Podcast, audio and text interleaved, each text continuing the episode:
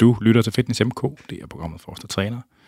I dag der skal vi høre om øh, nogle af de vildere danske feltstudier, der er lavet i det danske forskningsmiljø, og øh, vi har øh, vi har fået lov til at besøge en af ophavsmændene til en del af dem, som er Jørgen Wulf Helge, Jørgen Wulf Helge som er professor på X-Lab på det Biomedicinske Institut på Panum, Center for Sund Aldring. Vi sidder altså op i tårnet på Blejdomsvej, øh, hvor at jeg skal høre lidt om den slags fysiologisk forskning, der ikke foregår i laboratoriet.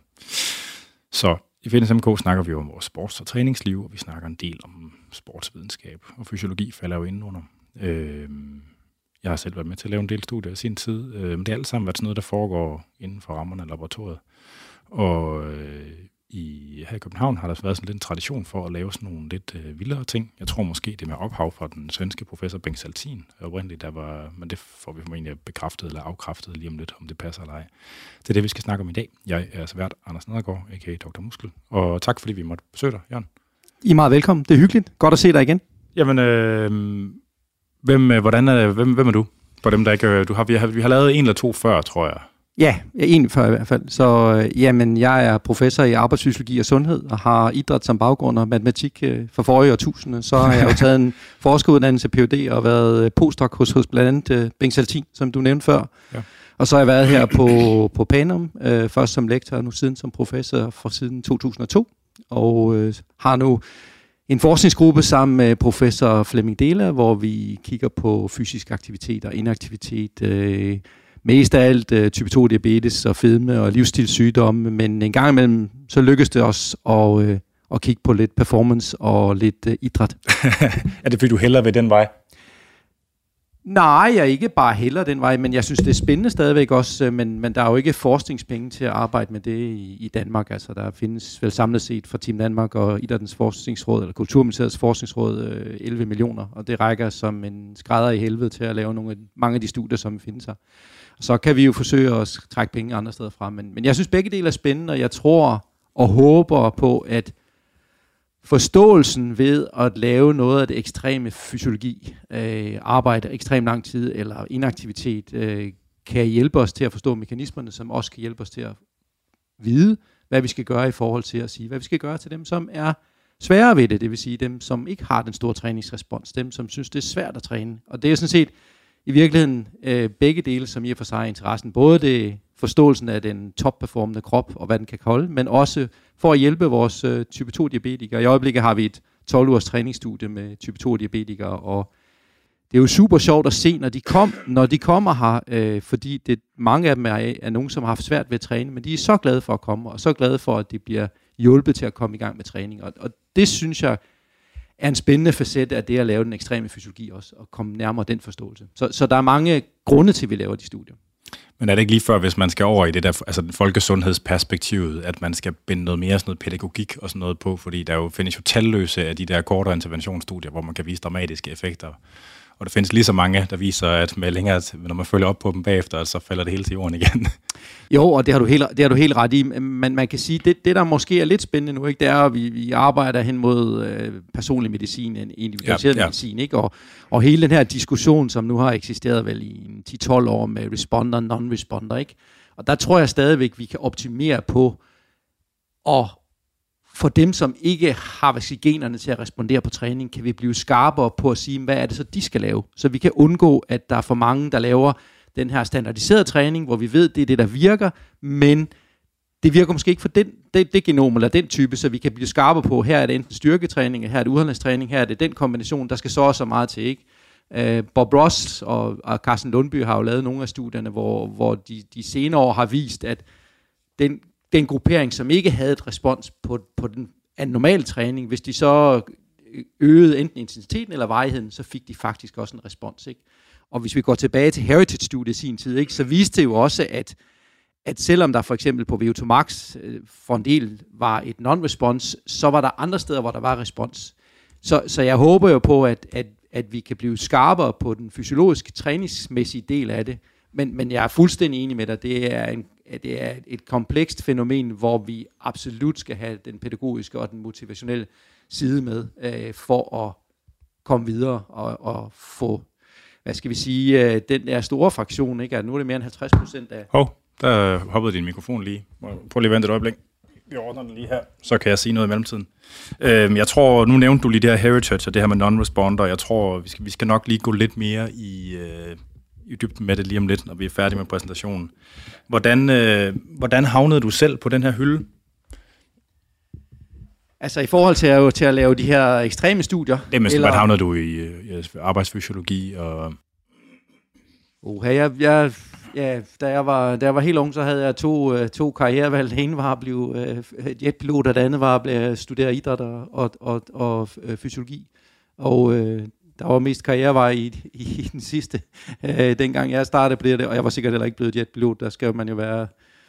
Der er mange ting, man ikke skal kunne, eller skal ikke kunne i hvert fald. Så, uh, så der begyndte jeg at læse fysiologi, og havde egentlig tænkt mig, at, øh, at jeg skulle være gymnasielærer. Øh, jeg havde matematik som, som mit andet fag. Men, ja. øh, men så blev det spændende, og ja, så var der mulighed for at lave en PhD og fortsætte. Og så var jeg heldig at være et sted, hvor der var penge i miljøet. Ja. Så jeg fik lejlighed til at fortsætte, ikke? Og, og så går tingene jo slag i slag. Lavede du, du lavede Ph.D. hos Bengt Saltin? Nej, jeg lavede Ph.D. hos øh, Bente Kins okay. øh, øh, fra 92, 93 øh, til 96 okay. øh, omkring øh, kost og træning, interaktion mellem kost og træning. Der var arbejdet dengang med, at det var fedtrig kost og, og, og præstation på at prøve at se, om man kunne ved at manipulere med, med en fedtrig kost, øh, manipulere anvendelsen af glykogen. Og den gordiske knude. Ja, den gordiske knude. ja, og, og, og der viste vi jo, som, som også er den generelle viden i dag, det er, at, at det hjælper simpelthen ikke med fedtrig kost. Men, men der er jo, så det er jo sådan en helt anden diskussion, hvor vi går over de ketogene og så videre, men, men den tænker jeg ikke, vi skal have i dag. Og der er også hele, der er formentlig også et responder non-responder perspektiv på det. Det er der højst sandsynligt, ja. ja. Det, det er der, ja. Men det er ret spændende, det der område også. Super spændende, ja. men det må blive en anden gang. Ja, ja, ja. ja. Øh, men du var, du var hos Bengt Saltin bagefter, eller hvad? Så var jeg så fra 2000 til 2002 hos, hos, hos Bengt i en postdoc-position. Ja, okay. øh, og så, øh, men, men, men Bænk var jo på det tidspunkt øh, hospitalsbaseret, og når man er kantskind, som jeg er, så er det utrolig svært at få en fast stilling på hospitalet. Så var der mulighed for en lektorstilling på, på Sundhedsvidenskabelig Fakultet. Øh, så der sprang jeg over, men, men jeg fortsatte jo sådan set med at samarbejde med Bengt øh, ret mange år fremover øh, efter det. Og for dem, der ikke er med, altså Bengt Saltin, han er sådan, måske den største profil, der sådan har været inden for arbejdsfysiologi forskning i Danmark. Altså.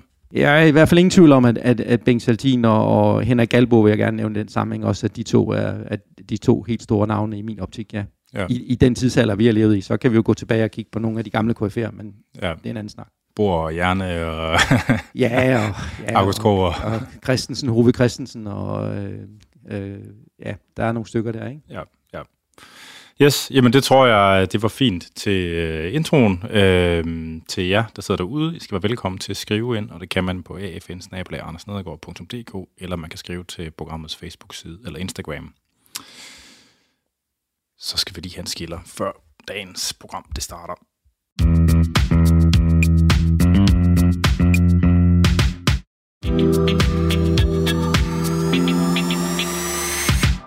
Og øh, så er vi tilbage. Øh, før, øh, der snakkede du lidt om det her med non-responders, responders, og du nævnte det her Heritage-studie, som er et ret øh, spændende studie. Bare lige, øh, vil du, vil du, altså det her responder, non-responder fænomen, kan du prøve at beskrive, hvordan det, jeg ved, jeg ved godt, det er lidt ved siden af det, vi skal snakke om i dag, men bare sådan, så folk lige er med, fordi det er jo sådan et interessant fysiologisk fænomen. Ja, altså. jamen, helt sikkert, altså Heritage-studiet var jo et 20-års træningsstudie, med superviseret træning øh, fire gange om ugen, øh, og øh, det var familier, der trænede, øh, og øh, når man ser på træningsresponsen, jeg mener det er omkring 720 personer, som de træner, øh, så er der... Um, er det kredsløbstræning? Det er jo kredsløbstræning, ja, aerobtræning. Ja. Øh, og der ser man øh, 10-15 procent, som for eksempel ikke har noget respons på VO2 Max, på trods af, at de træner efter alle kunstens regler, og de er superviseret. Og det var en 600-700 mennesker, ikke mener Ja, 600 mennesker, så, så, så, så, så, så vidt jeg husker, så er det 10-15 procent, der ikke har noget respons overhovedet. Ja. Øh, og, og det afstedkom en diskussion omkring, at er det sådan fysiologisk, at der er nogen, der bare ikke responderer på træning? Og, og der, den har været gående siden da, ikke? Og jeg, som jeg læser litteraturen i dag, så tror jeg, alle er enige om, at alle vil respondere på træning. Men det, der er det store spørgsmål, det er, hvor meget træning skal der til for at få et respons? Og så kan vi så diskutere, er det på aerob kapacitet, er det på sundhed, er det på insulinfølsomhed, øh, og, og der er så der er så helt tydeligvis forskelle i, hvad skal vi sige, kapaciteten og graden af træning, der skal til for at få et tilstrækkeligt respons til, at vi kan måle på det og sige, at det rent faktisk er en forbedring. Ja, altså den der figur, som der blev meget kendt fra det der studie, det var det VO2 Max. Og det kan jo godt være, at man kan få en forbedret glukosekontrol eller et eller andet, andet blodtryk, whatever, selvom man ikke får en høj ildoptagelse. Lige præcis. Lige men, i, præcis. men i, meget, i, i hvilket omfang følges de ad? Kom det ud bagefter fra det studie? Ved du det? Nej, jeg har faktisk aldrig set, uh, set data. Altså insulinfølsomhedskurverne, som, som blev lavet med en uh, øh, IVGTT, øh, og første forfatteren er Bull på, det, på den artikel, ser kun fuldstændig ud som VO2 Max, men, men jeg mener ikke, de er parallelle. Altså jeg mener ikke, det er ikke de samme, det er ikke de samme individer, der responderer, som har non-response. Nej. Øh, men, men der er jeg har aldrig set grad, data. Der er nok nogen grad af samvarians. Helt klart, der er helt klart overlap, men, men, men det er ikke sådan, så det er en en til en. Nej. Øh, men, men de data har jeg aldrig set. Det var også øh. bare sådan, at folk ikke... Fordi når man siger det her, nogle af de andre gange, vi snakkede om det, så har der også været sådan folk, der har skrevet og tænkt, betyder det, så man ikke... Øh, altså hvis ikke man har en oplevelse, man får en bedre ildoptagelse, at man skal lade være.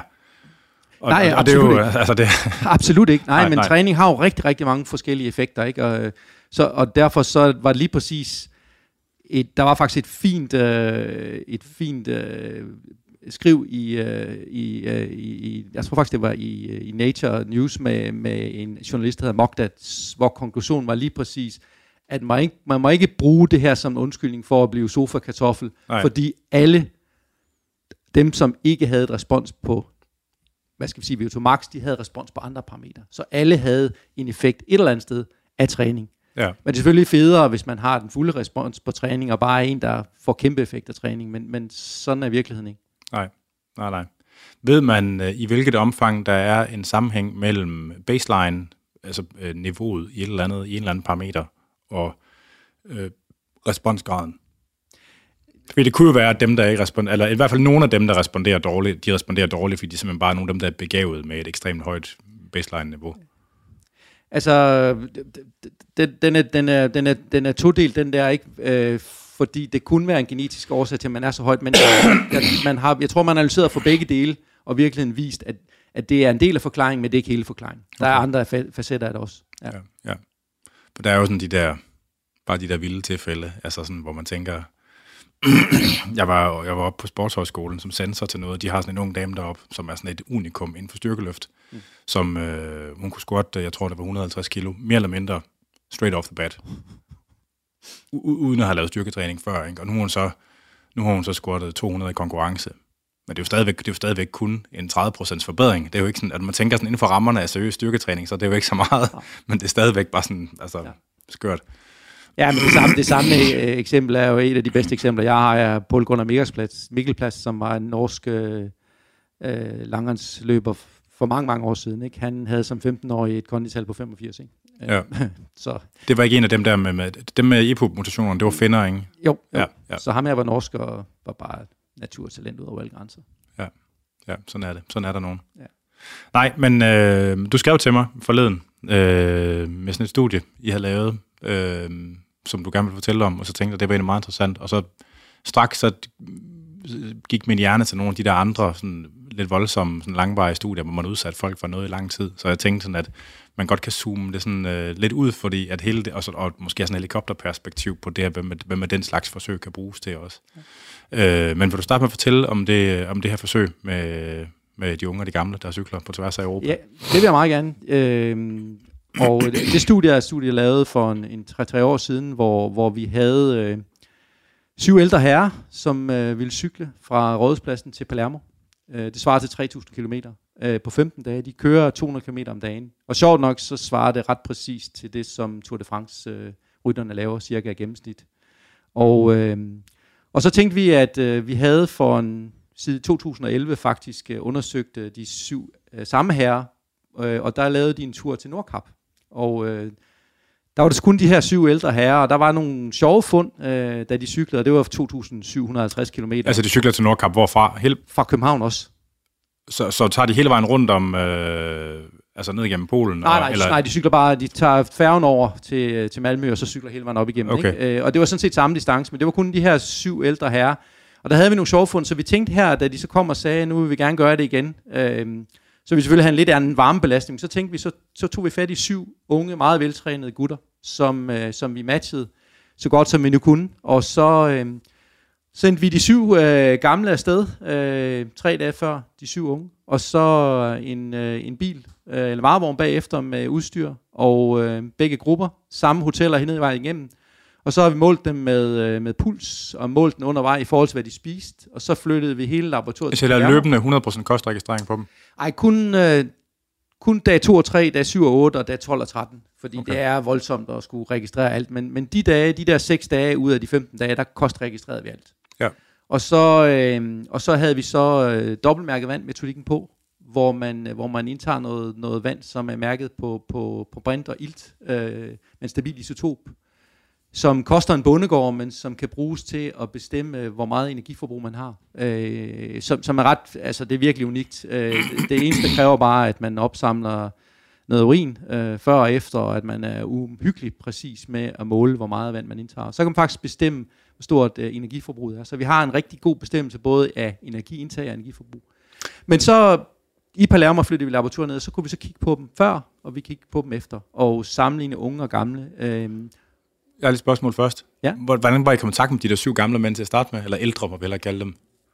Ja, det, det var faktisk i 2010, der, øh, der, skrev, øh, der skrev en af de her øh, gutter, Jens, han skrev til mig, at han havde været på værtshus. Og så, så, så, som alle kloge ting starter. ja, ja, alting starter der, ikke?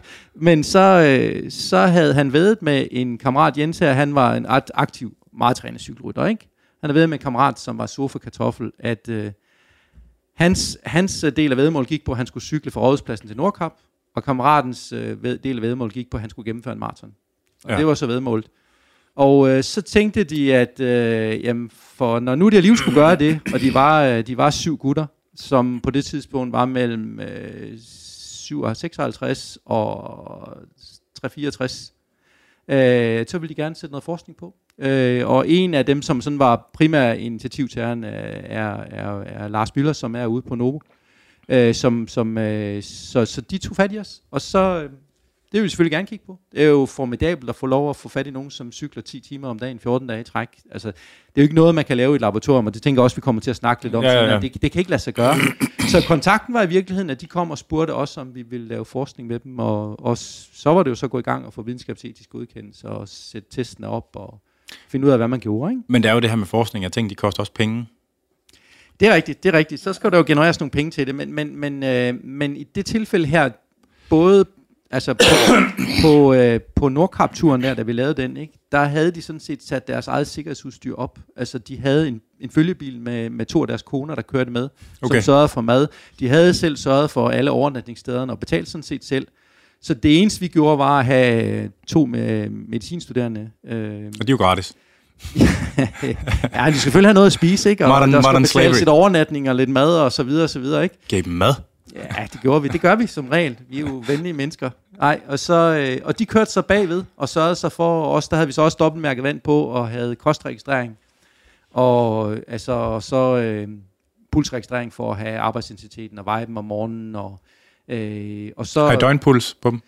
Øh, nej, kun arbejdspuls har vi på dem. Så okay. vi, nej, kun, kun arbejdspuls. Det kunne godt have haft døgnpuls. Det er sådan set det er et sjovt aspekt, men det, det havde vi ikke med. Nej, nej, nej. Øh, og øh, ja, og så, så tog vi til Alta, øh, fulgte dem op til Nordkap, og så for at finde et sted, hvor vi kunne være, så fandt vi et, et hotel, øh, vandrehjem i Alta, hvor vi etablerede øh, forsøg inde i, øh, i et hotelværelse og skaffede tør is og så videre, så videre. Alt det, der skal til for at lave tage biopsier øh, og blodprøver og centrifuger med. Og, ja. Okay, I kørte, så kørte I prøverne hjem bagefter, eller hvad? Øh, så kørte vi faktisk prøverne hjem, ja. Okay. Ja. Ja, det, hvad, hvor langt er der til Nordkap? Der er 2.750 km. En god tur gennem Norge på nogle meget koldede veje. Ja, ja. ja. ja. Altså, men det vigtige spørgsmål, det er, vennen og hans maraton, Jamen, han gennemførte ikke, så vidt jeg forstod. Så Ej. det var faktisk Jens, der vandt vedmål, ja. ja så, øh, Forlød det, hvad for et værtshus det var? Nej, men det kan jeg finde ud af. Ja, nej, jeg ved det faktisk ikke. Jeg ved det faktisk ikke. Hold, de er, de, den der slags historier, det er... Ej. Der, jeg er jo fra Skjern, Tarm, eller jeg, gik, jeg voksede op uden for Skjern og gået på gymnasiet i Tarm. Der var, øh, hvad fanden var det, han hed? Der var sådan en bar i Tarm, der hed Komik, tror jeg det var. Og der var sådan en, der hed Røde Anders, eller det hedder han formentlig stadigvæk, altså en, en, en, der godt kunne lide at drikke øl og give på tæven. han har også taget sådan et vedmål en gang, hvor han, øh, hvor om han, øh, om han kunne løbe til Ringkøbing i træsko. Bare sådan, du ved, så rejste han til Bob, så gjorde han det. altså, så løb han 25 km i træsko. ja, ja. Det er simpelthen så dumt. Altså, men, øh, det er nok ikke så smart. Øh, jeg tror, at det, det er nogle af de der jydetamp, de har sådan en underlig uopslidelighed. Altså, eller også så bliver de først ramt af det, når de bliver 50, eller jeg ved det ikke. Altså, men øh, jeg skulle fandme ikke noget ud at løbe 25 km i træsko i en øh, bagbrænder. Altså, men øh, sådan, sådan er der så Man mærker nok mindre for dagen efter. Ja, ja. Men, men øh, ja, ja øh, undskyld, det var en, det, det var en afsporing. Hvordan gik, altså, hvad, hvad fandt de så? Hvordan, eller hvordan, når man startede et andet sted, hvordan havde de det? Altså, i forhold til øh, Palermo-eksperimentet her, ikke, øh, der, der havde de det godt. Altså, de, øh, de gennemførte alle sammen. Det var hårdt for dem. Øh, det, vi havde arbejdet meget med, det var, at, at deres energiindtag stiger jo ret voldsomt. Så måske en faktor 2.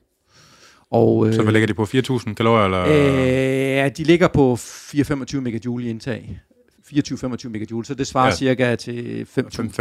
Ikke? Ja, ja. Altså det er ret højt, ikke? og deres energiforbrug ligger for de gamle omkring øh, 28, 7, 28, 29 megajoule, og de unges omkring 31, 32 megajoule. 7. Så ligger vi øh, 7.000 ikke? for de unge, 7.500 for de unge, og 6, 6.500 for de gamle. Ikke? Kører de unge længere per dag? Eller? Øh, nej, samme afstand, samme distance, men de unge kørte hurtigere. Ja. Øh, så, så de unge har kørt cirka 7,5 timer om dagen, og de gamle cirka 8,5 timer om dagen på cyklen. Ikke? Ja. Øh, så er der lidt forskel. Ikke?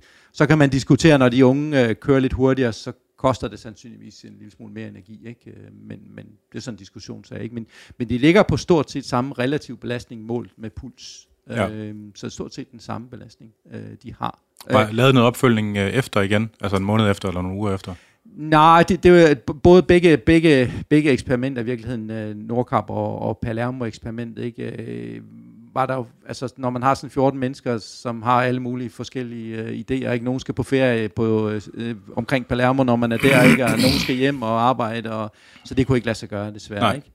Det, det sjove ved det er jo, at, at de her syv ældre gutter her, ikke, øh, øh, de henvendte sig så for to år siden, at nu vil de cykle rundt om Østersøen. så vi har faktisk lavet et studie mere, det har vi ikke publiceret endnu, men, men det sjove ved det sidste studie var faktisk, at der endte de i København. Og det betyder lige pludselig, at øh, vi har jo ikke kunnet slippe DEXA-scanner og MR-scanner med, så vi har faktisk MR-scannet dem her, hvor de har cyklet rundt om, om Østersøen, og der er det 14 dage, de har cyklet en lille smule mindre distance. Øh, og der har vi faktisk nogle ret sjove fund, som viser, at, at leverfedt faktisk reduceres, som man også ville forvente, men, men det, det er der mig bekendt ikke nogen, der har vist langvejt arbejde, at der er en effekt på leverfedt. Vi er ikke helt færdige med det viscerale fedt, øh, men, øh, men øh, på, DEXA, på DEXA-scanneren, hvor man kan estimere det, der er der ikke nogen øh, reduktion, men jeg glæder mig faktisk til at se, hvad MR-scanningen Har alle 60-årige leverfedt? Ja, alle har, alle, men, men altså man skal huske på, vi har alle sammen lidt leverfedt. Ja, ja, men bevares, men, men, men, men de har lidt mere, altså det stiger med alderen, ikke? Men, men man skal huske på, at de her er ikke almindelige ældre, ikke? Altså de er i stand til at cykle 200 km om dagen hver dag i 15 dage. Så det er nogle ekstremt veltrænede. De ligger jo også, øh, også fint op i Viotomax, som ligger deroppe omkring øh, 45, den, den størrelsesorden, når, når man har en gennemsnitsalder omkring 65.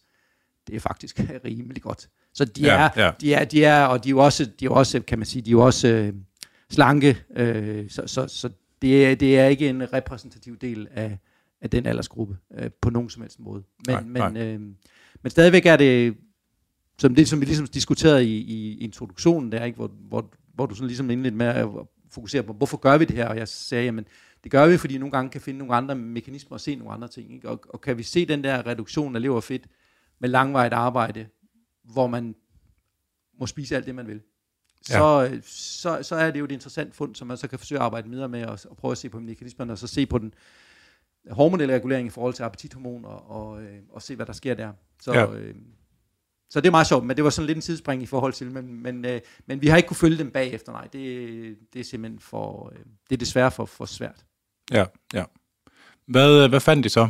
Eller hvad har I fundet i de, i de forskellige studier? Altså... Ja, altså man siger, øh, Palermo-studiet er nok det mest sjove, fordi der har vi unge og gamle på, ikke, kan man sige. Ikke? Og, og det, det, som, det, som vi, vi viser, det er faktisk, at vi viser, at noget af min forskning de sidste mange år har gået på at forstå fedtoxidation og I senere år har vi arbejdet med at forstå den maksimale fedtoxidation, så på hvilken arbejdsintensitet har man den største fedtoxidation, når man arbejder.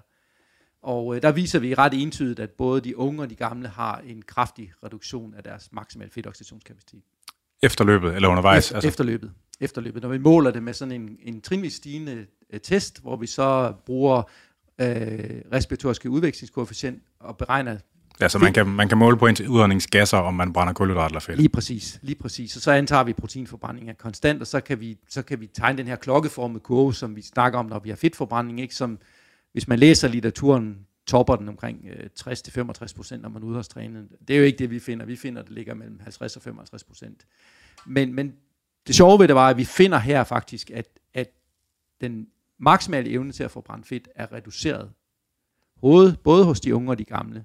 Og den primære årsag til det er, at mængden af fedt i blodbanen, altså det vi kalder frie fedtsyre i blodbanen, er kraftigt reduceret. Så det er et tilgængelighedsspørgsmål? Det er sandsynligvis et tilgængelighedsspørgsmål, men, men på den anden side viser vi faktisk også, at, at uh, intramuskulær triglycerid målt med den biokemiske metode, som er lidt variabel, der viser vi faktisk, at der er en stigning. Uh, så tilgængeligheden, og der er en tendens også til, at diacyklusrol faktisk også er højere hos de gamle.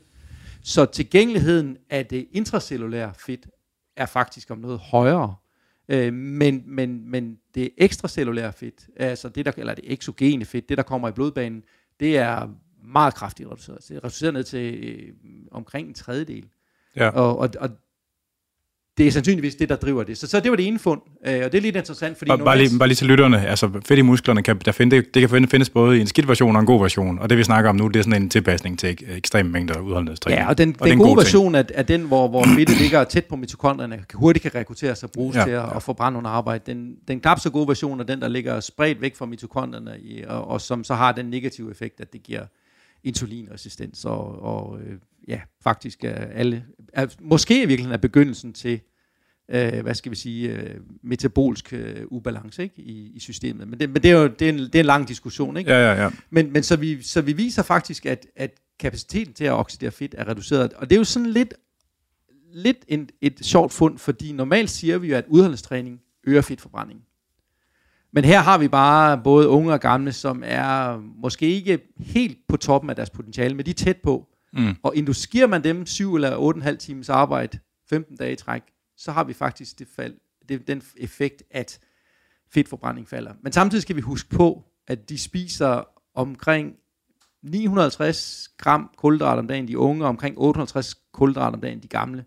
Og gange dividerer med deres kropvægt, så spiser de omkring, omkring 12 gram per kilo ja. per dag. Det er rigtig, rigtig meget kulhydrat. Så vi ser faktisk, at deres glukostransportør GLU4 faktisk er øget Øh, vi ser ikke nogen effekt virkeligheden på deres... Øh, og vi ser en tendens til, at deres insulinsfølsomhed forbedres. Så, så hele drivet, tror jeg, ligger på, at det er glukosekapaciteten, der optimeres i forhold til at bevare sukkerdepoterne, i forhold til at kunne arbejde så længe. Og derfor, dermed så har de så måske i virkeligheden reduceret deres, deres fedtoxidationskapacitet. Øh, vi har jo ikke målt undervejs i det langvarige arbejde, men det vi ser normalt, når vi laver langvarigt arbejde, det er jo, at, at at lipolysen, nedbrydning af fedt i fedtvævet, stiger, og så kommer der højere mængde af fri fedtsyre i blodbanen. Øh, og, og laver man et kontinuerligt arbejde inde i laboratoriet på en vis belastning, så stiger den bare deroppe af et eller andet sted. Og, og min, min tolkning er, det er, at de har ikke haft behov for at have en større lipolyse, fordi de har ligget på rigelige niveauer, de har siddet og cyklet så længe. Ikke? Så, så deres så, krop er god til at frigive brændstof? Ja, lige præcis. Ikke? Så, så, så deres, primære, deres primære, hvad skal vi sige, adaptation har været i forhold til at sikre sig, at der var kulhydrater nok. Og det er derfor, vi sandsynligvis ser den der effekt, at deres evne til at forbrænde fedt. Så, de, så, så i starten i hvert fald, der har man ligesom et overskud af kapacitet til at frigive fedt fra lagerne i forhold til, hvad der bliver, de facto bliver brugt. Ja. Øh, findes der en måde at teste, hvad ens, øh, altså, og, hvad grænsekapaciteten er for oxidation? Altså, hvis man ligesom, hvor man gør det til, til den, ligesom den eneste flaskehals, kan man teste det på en eller anden måde? Øh, så skal man blokke kulhydratoxidation. Øh, det er sådan lidt. ja, altså det, det, det, kan man jo godt, altså kan man Eller godt kan man gøre, gøre i laboratoriet, kan man sige, ikke? Okay. Øh, men man kan, man, kan, man kan jo gøre det, man øh, i et arbejdsforsøg indgiver øh, en lipid-heparin-infusion, hvor man så øger plasma FFA op til ikke toksisk, men, men meget høje niveauer. Og så får man et kæmpe drive på fedtforbrænding, og så kan man øge fedtforbrænding noget. Ja. Øh, men, men grænsen, den er, den, den, den er lidt svær at komme frem til, fordi når man blokker kulhydratooxidation, så har det jo andre effekter også. Ja, ja, ja, så det er, jo ikke, det, er jo ikke, det er jo ikke en ren model, kan man sige. Men, men tror du, at, at, at uh, selve kapaciteten til at brænde fedtsyrene af som, altså som brændstof, at den stiger i virkeligheden? Vi måler på, øh, på øh, HAD, altså beta-hydroxyacyl, dehydrogenase, som er det hastighedsbegrænsende enzym i fedtforbrænding ja, ja. i, i beta-oxidationen, og det er uforandret. Nå. Jeg tror, at de her 14 øh, veltrænede mennesker, de, de er på en kapacitet, hvor det ikke er det, der er begrænset Den, den samvarierer som regel nogenlunde med eloptagelse, ikke? Øh, jo, det vil den gøre. Det vil den ja, okay. ja, det vil den gøre. Øh, og citratsyntase i øvrigt, som er, som er et af krebscyklus, eller trisonsyrecyklus enzymerne, er, er uforandret også i, uh, i studiet. Så der sker ikke noget mitokondrier. Men det er sandsynligvis, fordi de er så trænet, så, så de har et system nok. Ikke? At altså de er, de er på et mætningsniveau ja, i forhold til... de har kapacitet nok til at håndtere det. Ikke? Så, ja. så, så, så, det er for sig ikke det, der, der er det afgørende der. Så, så det var et af fundene, så et sjovt fund, ikke? Altså, at, at, at vi mod den klare klassiske observation af udgangstræning og fedtforbrænding, så det siger vi ikke. Et andet fund, vi fandt, det var, at, at vi finder, at må jeg spørge noget inden? Ja, for guds skyld. Nu, nu, når nu I ligesom siger, at jeg regner med, at det er tilgængelighedsissue, altså at nu regner med, at de der mænd, de er også forskellige fedtprocenter. Altså, så er der, en, er der, altså, er der en tilbøjelighed til, at man ser det mindre udtalt, det her fænomen, i dem, der har en højere fedtprocent, end dem, der er lavere? Nu ved jeg godt, man skal passe på med at grave alt for meget på den måde ja, data. Men... Ikke på tværs af vores materiale, der kan man nej, ikke se nej. Men, men altså, tog du nu... Øh, ja, og nu godt hvis man tog, tog en større range af folk, der har markant højere fedtprocent. Ikke? De her er jo ikke så forskellige fra hinanden, så derfor, derfor der, der, vi ser det ikke i den her gruppering. Hvad ligger de på? 15 eller sådan noget? Eller? Ja, de ligger lavere. 12, 12 til 15, ja. Sådan en størrelse. I starten eller slutningen? I slutningen. Altså, der er røget et par procent undervejs? Ja, eller? ja, ja. ja så vidt ja. jeg husker. Ja. Det er jo det, man vil forvente i hvert fald. Ja, altså sådan, ja. ja. Måske, jeg tror, de unge ligger lidt lavere, faktisk. Jamen, det vil... Ja, ja, de unge ligger lidt lavere. Men den størrelse om, det er jo stadigvæk rigtig fint i den der aldersklasse, også de gamle, kan man sige. Ja. Der, ikke? Ja. Ej, et andet fund, vi fandt, var, at vi finder, at, øh, og det fandt vi jo også, øh, da vi lavede Nordkamp-studiet, vi finder, at øh, den, øh, den maksimale ildoptagelse falder hos de gamle. Men det falder faktisk ikke hos de unge. Øh, og, øh, og, og det var en af årsagerne til, at vi også ville lave det andet studie, Palermo-studie der, hvor vi rent faktisk havde sammenlignet med en ung gruppe for at se, om det var en alderseffekt. Og det ser det faktisk ud, som om det er, øh, og vi, vi, ser, vi ser to ting. Vi ser hen over de her 15 dage, ser vi en reduktion af hemoglobinkoncentrationen i blodet. Men det er jo det, man ser normalt i forbindelse med træning også. Lige præcis, altså. lige præcis. når man laver så meget træning. Ikke? Sandsynligvis ja. fordi øh, de røde blodlemmer lever 120 dage, ikke? Og, og når man træner 7,5 til 8 eller 8,5 timer om dagen, ikke? så vil en del af dem simpelthen blive ødelagt på grund af passage af kapillærerne, på grund af simpelthen, at størrelsen over den af dem, at de bliver klemt og fysisk øh, slidt. Er, øh, er der ikke også et element af, at kroppen bare øger blodvolumen, så hjertet fungerer bedre? Jo, vi har, ikke, vi har desværre ikke målt blodvolumen. Det havde været rigtig fint at gøre det. Det har vi ikke. Øhm, altså, det, jo, det er en mulighed, men spørgsmålet er, om de her gutter er så trænet, at, at de virkelig de er, er op, op, ja, ja, op ja. Hvor, hvor deres blodvolumen er. Ikke? Altså, ja. det, har vi ikke, det har vi ikke målt. Det, det, det kunne godt være, at, øh, at der er et element også af, men, men i hvert fald er hemoglobinkoncentrationen reduceret. Hvor, mange, hvor meget? Øh, jamen omkring 1 millimolær, så, så, så, så den er noget reduceret. Så hvad er det, det 5-8 øh, procent, eller? Ja, 8-9 procent tror jeg faktisk, det var. Okay. Og det, der er så sjovt ved det er, det er bare, at... Og det er ret voldsomt. Det er ret meget voldsomt. Det, der er sjovt det er så, at, at, at for at undgå den akutte effekt af arbejdet, så holder vi to dages pause nede ja. i Palermo, inden vi laver de samme forsøg igen. Ja. Og der rebounder de unge faktisk næsten tilbage til deres udgangspunkt, men de gamle er ikke i stand til at... På hemoglobin? Ja. Kan man lave blodceller så hurtigt? Nej, altså de, øh, hvad, det, det, det burde man jo ikke kunne, men det er det, det, vi observerer. Om det så er... Om det så er Volume displacement eller noget? Ja, eller ja. andet. Det, det er svært at sige, ikke? men i hvert fald det, vi observerer. Og, og det gør så, at, at hvis, vi, hvis vi laver en, en, en sammenhæng mellem ændring i hemoglobin og ændring i VO2 max, så får vi en R-square, altså en R i anden, øh, på 0,64, tror jeg. Som er lavere, man vil forvente? Øh, nej, men, men det viser bare, at, at det viser bare, at der er en direkte sammenhæng mellem ændring i hemoglobin og ændring i VO2 max. Men en, en mindre tydelig sammenhæng, end man vil forvente, tænker jeg, eller hvad? Nej, fordi der er jo andre effekter af det også. For noget, noget af det andet, vi ser også, det er jo, vi ser jo, at, vi ser også, at, øh, at hos de unge er makspulsen uforandret. Men hos de gamle er makspulsen faktisk reduceret. Men det er jo et overtræningssymptom. Lige præcis, lige præcis. Men et overtræningssyndrom er jo også det, som typisk vil gøre, at, at VO2 skulle falde. Hvis ja, ja, du ikke ja. er i stand til at fylde hjertet tilstrækkeligt, og hvis du... Øh, altså, hvis, en dårlig pulsreserve. Som, ja. ja, så, så, så, så, så den primære forklaring, vi har på, på reduktionen af VO2 max, er en reduktion i blodets ildbindende og ildbærende kapacitet.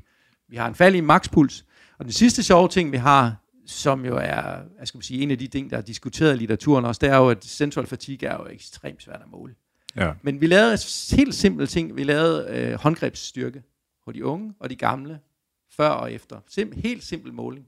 Ja. Og de, hos de unge er den uforandret, hos de gamle er den reduceret i Palermo, når de kommer ned.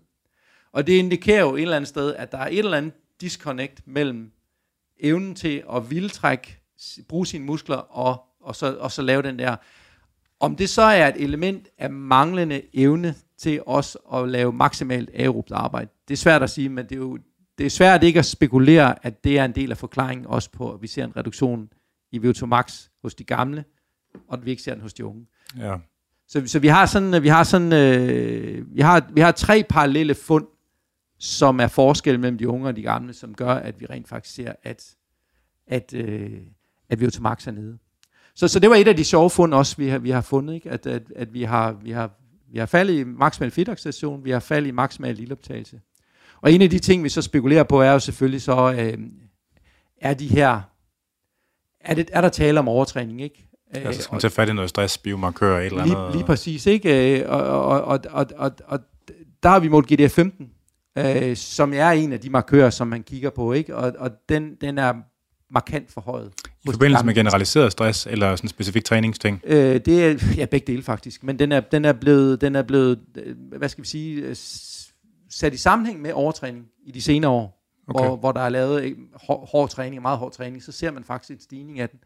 Og det ser vi også her. Så det kunne være sammen med den faldende makspuls, den øgede hvilepuls, og så, ja, ja. De der fem. så, så der er sådan en indikation på, men altså ser vi på øh, øh, CRP eller, eller CK, øh, så er der ikke, altså der er ikke noget, der tyder på, at altså, de er ikke sådan i total øh, ødelagte på nogen som helst måde. Hvad med sådan noget helt trivielt som kortisol? Øh, kortisol har vi ikke målt i det her studie. Det kunne være en effekt også. Altså jeg synes, at nogle overbelastningssyndromer er så interessant. Det her med, at øh, at de er jo karakteriseret ved, at man har et performance-tab i den type aktivitet, der har været udløsende for ens præstationstab. Ja. Det er, altså hvis det er fordi, du har siddet for meget ved en computer og skulle huske mange ting på en gang, så mister du hukommelsen og koncentrationsevnen. Hvis du har løftet tunge ting, så mister du din maksstyrke. Hvis du har cyklet for hurtigt for langt, så mister du din makspuls og din, altså sådan, den der specificitet i øh, symptomerne ved overbelastningssyndromer. Jeg synes, det er så spændende, hvordan det der det sker. Altså, fordi for bag, bag ved de specifikke symptomer, så gemmer der jo også et eller andet sådan, øh, mere sådan generaliseret sym- symptombillede bagved. Ikke? Altså for eksempel det her med kortisol. Ikke? Eller, altså, det, det er, det, det, jeg synes, det er så spændende, hvordan, altså, og det er meget, altså vidt som jeg kan læse, så er det stadigvæk ikke noget, som folk ved særlig meget, hvordan de der specifikke præstationstab, hvordan de opstår. Altså, det er, ja, nå, det, det er meget svært at måle på. Det meget ja, altså, ja, ja. Det, er, det er super spændende. Ikke? Øh, jeg er fuldstændig enig. Men det var meget skægt. Der var jo den her øh, publikation omkring supermotionisme fra Vidensrådet, ikke? Ja. som kom ud for en 6-7 år siden, og øh, hvor at der var den her diskussion med, hvis man ser, om der er dosrespons på, på træningseffekt, ikke? Jo, jo, jo, jo mere træning man laver, er er, er det så skadeligt på et eller andet tidspunkt. Og den første del af den rapport, da de sendte i, sin tid, der var der jo øh, et studie fra, fra Østerbundersøgelsen, som indikerede, at der var en lidt større risiko for, for dødelighed, hvis man var over helt meget, meget høj grad af motion. Og, øh, og der har man jo sidenheden gået ind og vist faktisk, at, at øh, det var nok en statistisk finurlighed. Så her i men det der andre, altså bare, lige for god skyld, Østerbo-undersøgelsen, det er en løbende befolkningsundersøgelse, hvor man blandt andet har kigget på folks motionsvaner. Lige præcis. Men, der, er, men der er jo andre studier, der har fundet det samme også. Men er det den samme statistiske finurlighed, man mener der på spil, eller? Det, det er i hvert fald, så fraktionen af dem, som er voldsomt aktive, er lille. Ikke? Så det vil sige, epidemiologisk kan det være svært at kigge på. Jeg skal ikke kunne sige om de andre studier, men i hvert fald Østerbo-undersøgelsen, der har Vidensrådet nu konkluderet, at, at der er ikke noget farligt ved at lave supermotionisme. De siger, nej, nej. der er ikke noget, der taler. Så vi har en dose-respons i forhold til mængden af fysisk aktivitet og sundhed. Og en af de ting, og hvad jeg vil med det her, var en af de ting, som vi gerne vil kigge på med, med Palermo-studiet, det var jo lige præcis at se, kan de unge og gamle, kan de gennemføre det her? Er de, er det, er det i stand til at gøre det uden at... Tage skade. Og, og det, det er de jo tydeligvis, ikke? Men, men, men vores konklusion i den sammenhæng er, at de kører på kanten af, hvad de kan, de gamle. Hvorimod de unge sandsynligvis godt kunne have lavet endnu mere. Ja, men det, ja. det er jo bare et postulat.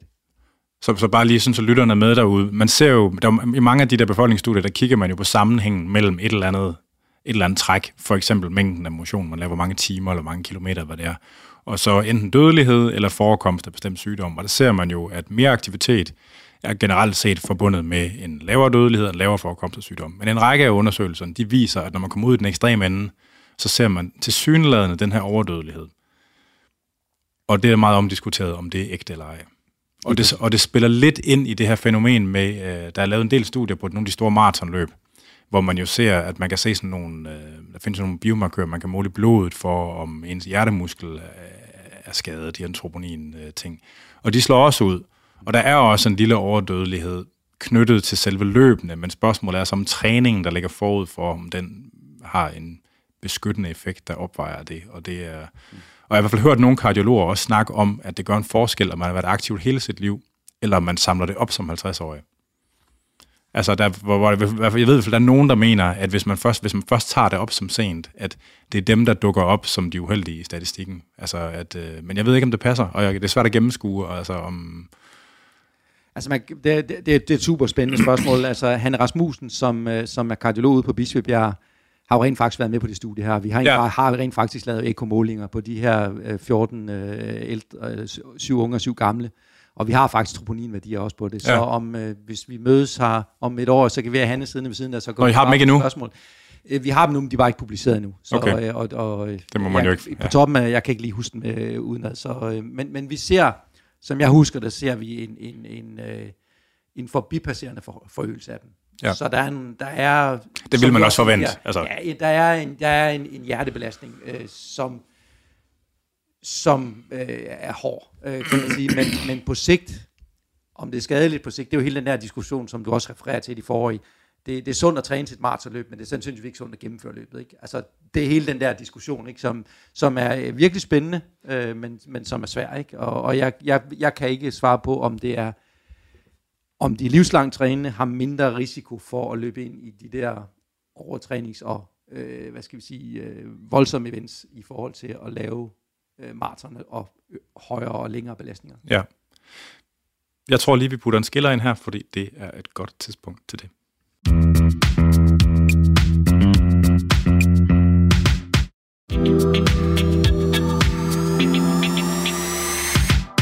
Og øh, ja, så er vi tilbage igen. Øh, du, øh, nu tabte jeg fuldstændig tråden faktisk. Vi, vi snakkede om det her med hjertestress. Ja. Og der har vi har I først svarene senere. Ja. Ja. De bliver i hvert fald publiceret senere. Jeg kan dem ikke uh, udenad. Så øh, Nej. Det, der skal vi have fat i uh, Hanne, Hanne Rasmussen, som skriver om dem. Ja, ja. Hvad, hvad tænker du selv? Hvad gætter du på? Jamen, jeg, jeg gætter og tror på, at der er en forbigående effekt, hvor det, hvor det, er, hvor det ikke er, altså man siger, hjertet, hjertet er presset, øh, men det er jo, så, så øh, forsvinder det igen. Det er i hvert fald de indikationer, jeg har fra, fra hende. Men øh, altså det der med at bruge de der hjertestress-biomarkører i forbindelse med træning, det er jo sådan nogen, man har, man har jo brugt dem øh, meget til i forbindelse, hvis, folk har, hvis man tror, at folk har haft en blodprop i hjertet, fordi så bliver hjertemusklen stresset, så siver de der ting ud. Og så er man begyndt at bruge dem i relation til træningsbelastning. Jeg kan ikke lade være med at tænke, at hvad kan man sige, i et eller andet omfang, så er det jo fysiologisk, at øh, når muskler arbejder, så øh, sker der ting og sager, der siver ting ud og sådan noget. Altså, der er bare mange eksempler på noget, som man har man, øh, på biomarkører, man har anvendt i sådan noget sygdomsfysiologi, som man så begynder at anvende i, øh, i, i træningsfysiologi, hvor at jeg går lidt skeptisk i forhold til, om det overhovedet har en reel validitet som noget negativt i forbindelse med træning. Hvis det giver mening. Altså, ja, men jeg, det ved jeg simpelthen ikke nok om, men, men, men, men der, der er jo nødvendigt, at der er nogen, der laver noget dose-respons i forhold til, ja, ja, ja. Det, ikke? og som ja. laver det klinisk og vel, øh, øh, vel, vel afprøvet. Ikke? Og så kan man se, om det kan bruges. Jeg, jeg, har, ikke set, jeg har ikke set nogen studier, der, der er solid på det, men, men det er heller ikke mit kernefokus. Nej, nej. Men der er, bare, der, der er flere eksempler på, altså ja, de der biomarkører, der er brugt i, sygdoms, i sygefysiologi, som øh, bliver overført øh, lidt ukritisk til rask fysiologi, altså hvor man godt sådan kan, hmm, altså, øh, et, et, et af de der eksempler, det er jo, øh, hvad hedder det, altså den her paradoxale insulinresistens, der kan komme, hvis man er, er på ketose-diæter. Altså, som jo er en fuldstændig normal fysiologisk tilpasning, og formodentlig ikke knyttet til noget, øh, noget forekomst af noget snavs. Det er bare kroppen, der slår over til et andet brændstof, ikke? Ja. Øh, sådan, altså, så, så bliver det portrætteret som noget skidt, fordi der er ret mange, selv læger, der ikke ved, at det rent faktisk er en normal fysiologisk tilpasning, der sker, når man gør det der, ikke? Lige præcis. Øh, der, der er flere eksempler, der er også noget med hjertet. Fuck nu det. Øh, for, for efterhånden mange år siden, der lavede, var, var du med til at lave det her studie, hvor man sendte nogle folk hen over indlandsisen også? Ja, ja der har vi lavet, vi, vi lavede faktisk to studier. Okay. Og, og igen var det jo, altså, nogle gange er det lidt en finurlighed, man kommer til at lave sådan en studie. På Ja, et ja. tidspunkt, der var jeg, der var jeg over hos, hos uh, Bengt Saltin, og så var der en af mine gamle idræts uh, uh, studiekammerater, som uh, sammen med tre af sine venner ville gå tværs over indlandsisen. Okay. Øh, og i Norge og Sverige betragtes det jo, er der, er der nogle flere, der gør det, ikke? Altså det er de her 600 kilometer, ikke? Og man passerer over 2.700 meters højde, ikke? Øh, og man, øh, Hvor lang tid tager det? Øh, for deres tilfælde, der tog det par 30 dage. Så, så, så, så det er, det er en, en pæn, pæn lang tur, der, der er opad. Øh, de der, der er nogle af de norske elite skiløbere, som gør det, og som gør det markant hurtigere, ikke? Men, men, øh, men det er den størrelsesorden, det er, det er, Hvad sagde du? Bare 1000? Eller, det er omkring, øh, omkring 600 km, ikke? Øh, og, hvordan kan det tage 30 dage? Jamen, de går omkring 20 km om dagen. Noget af den stil. Par 20 km om dagen. Det, du skal Ja. ja. tænke på, at de starter med, at, at, at de skal jo op over 2.500 meters højde, og de går med fjeldski og trækker slæder, der vejer 60-70 kilo. Du skal have en del sikkerhedsudstyr med. Ikke? Der, er jo ikke, der er jo ikke nogen, der kan komme og hente dig derop.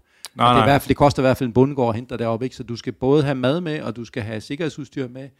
Øh, du skal have reserveting med til, til ski. Øh, så så, så det, det, er, det er ikke helt simpelt. Og af og til så er der jo øh, snestorm eller whiteout. Øh, så, Ja, så er der bare pause. så, så det tager den tid, ikke? Og så tænker jeg også, at, at de også øh, på en eller anden måde, altså, det er jo selvfølgelig strabas at lave sådan noget, ikke? Men, men, men der er jo også nok et element af, at, at det tager et par timer at pakke ned, og så går man, og så tager det et par timer at sætte op, ikke? Og du skal jo, du skal alligevel grave dig noget ned. Hvis der kommer en snestorm om natten, så skal du sikre dig, at, at øh, vinden den ikke tager slæderne og kører dem 20 km sydpå, ikke? Altså, det er jo, det er jo nogle ja. flader, ikke?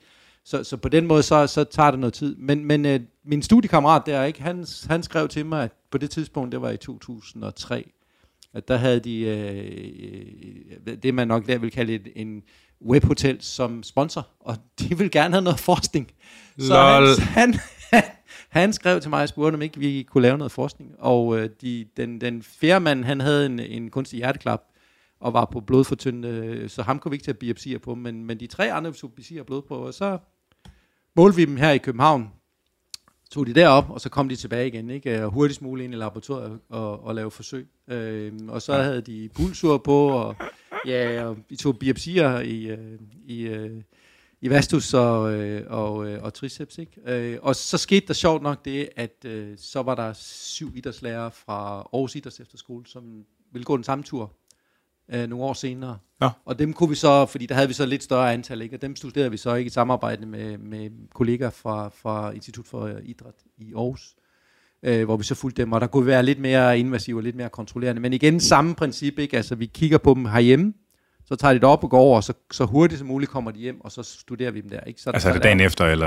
Ah, der går, der går to-tre dage med at komme hjem. Ikke? I virkeligheden passer det jo meget godt i forhold til at få den akutte effekt af, af, af arbejde væk. Ikke? Og det har vi ja. så prøvet at kigge på og se, jamen, hvad er konsekvensen så af det? Ikke? Og, og når man så, der har de gået et sted mellem 6 og, 6 og 7 timer og, om, om dagen, ikke? og de går med forholdsvis lav belastning, fordi når man, de går fra, fra februar til marts, ikke? og starter i en minus 15, minus 20, ikke? og ender med øh, omkring 0 ikke? på den anden side, ikke? Øh, fordi at, at isen skal kunne bære, og man skal kunne gå på ski, ikke? Øh, Ja. Så, så, så, så der, der, er, der er en del øh, facetter, som man lige skal tage højde for os, ikke? Men her, i det tilfælde, hvor de... Når du siger lav belastning, betyder det, at de ikke bærer særlig mange kilo, eller de lav, lav kilo, kredsløbsbelastning? Lav kredsløbsbelastning. og typisk man i, i ultraudholdenhedsidræt, hvis man ser på tværs af publikationerne, så ligger de øh, i, i den her type arbejde mellem 50 og 53 procent af VO2 max. Når de sådan, det er det, man kan. Det er det, man kan holde til over så lang tid. Ja.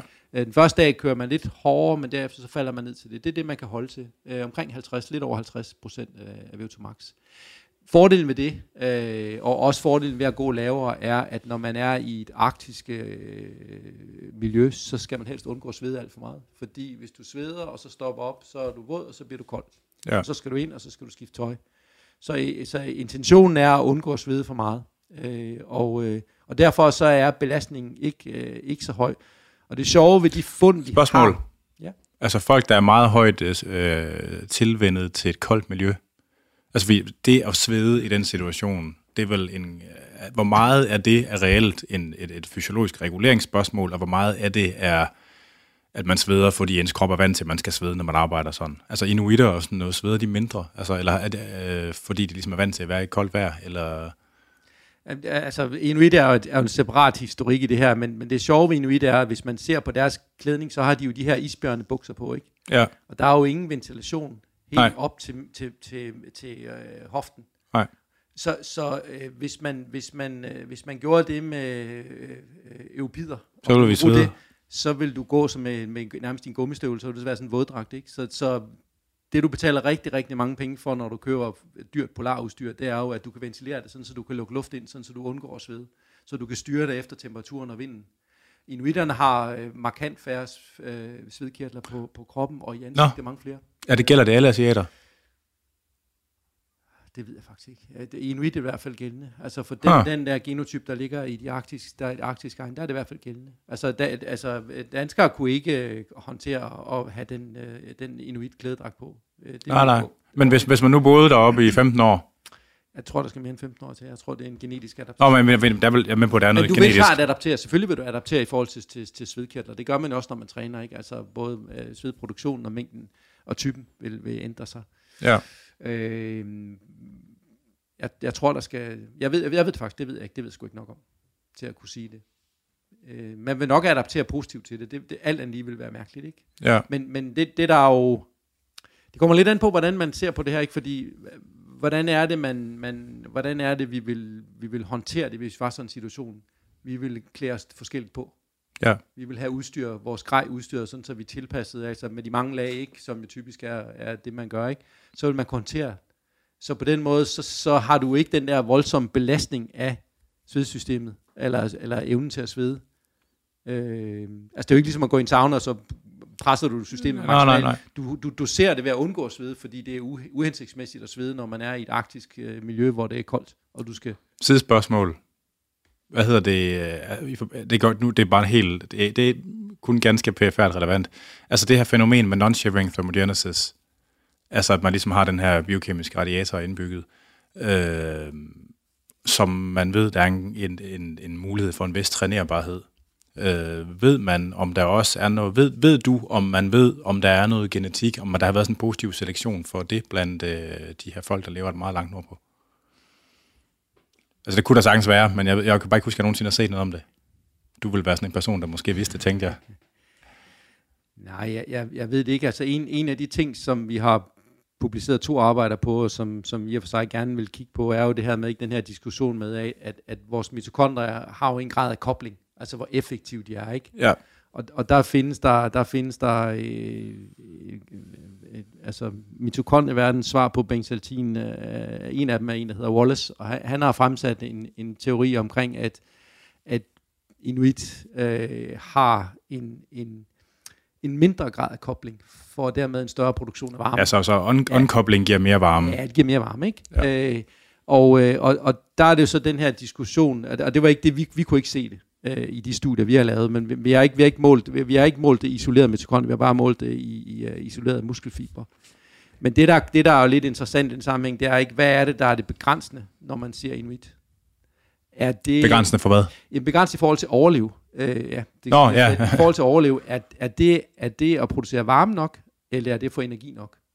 Hvis det er at få energi nok i forhold til at skyde dyr, hvis vi går 100 eller 200 år tilbage, så ja, er det et spørgsmål om ja, ikke? Ja så hvis det var det, der var begrænset, så kan det have mest effektive mitokondrier. Hvis det var temperatur genereringen, så var det fint at have nogle afkoblede mitokondrier. Og så det du siger i virkeligheden, det handler om, hvilket selektionstryk har været det mest øh, relevante? Lige præcis. Lige ja. præcis. Så jeg, jeg tror, det er, jeg, for, for mig, jeg tror, det handler om øh, at få tilstrækkeligt meget øh, energi. Altså, være den effektive jæger. Ja, simpelthen. Og, øh, og det, det er faktisk en af de ting, vi gerne vil kigge på, for at se, om der er, er der en forskel i mitokondriernes kobling i Inuit, hvis vi sammenligner med dem, der findes i, i Danmark, og hvis vi sammenligner med dem, der findes i Afrika. Men det er jo sådan et antropologisk spørgsmål egentlig. Altså... Jo, men det siger jo også noget om, hvad, der, hvad man adapterer til. Og igen jo, jo. er det her med at tage tingene ind i ekstremer, og så forstå de her mitokondrie haplotyper, altså som, som er de forskellige typer af mitokondrier, hvor vi har jo, mitokondrier har deres egen lille genompool, i, øh, og, og, og, og øh, udtrykker 13 forskellige proteiner. Ikke? Øh, så, så forståelsen af det, er jo igen en forståelse, som, som, øh, som så kan give os en større forståelse af det samlede billede. Det er lidt, ja. det er lidt et, en meget delikat lille spørgsmål, men stadigvæk så er det en af de ting. Og det relaterer en lille smule til dit spørgsmål omkring non-shearing termokinese, som jeg desværre ikke kan svare på. Jeg ved det faktisk ikke, at man kan træne det. Øh, jeg ved det ikke. Der er jo ret, altså, der er ret stor varians øh, i evnen til, altså så graden af, bare så lytterne med, altså graden af unkobling er knyttet til enten ens baseline-niveau eller ens adaptabilitet øh, til det her med kuldeeksponering. Altså, at man kan holde varmen, uden man begynder at ryste.